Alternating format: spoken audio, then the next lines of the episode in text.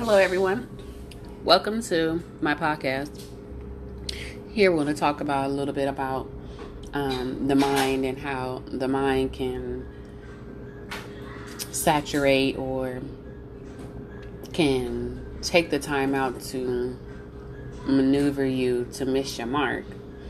And what I mean by that is we all have a direction, but sometimes when we don't have our mind in a place where it should be, and our spirit in a, in a place that it should be, we tend to saturate it with those things around us, and our vision becomes unclear, which inevitably turns into missing the mark.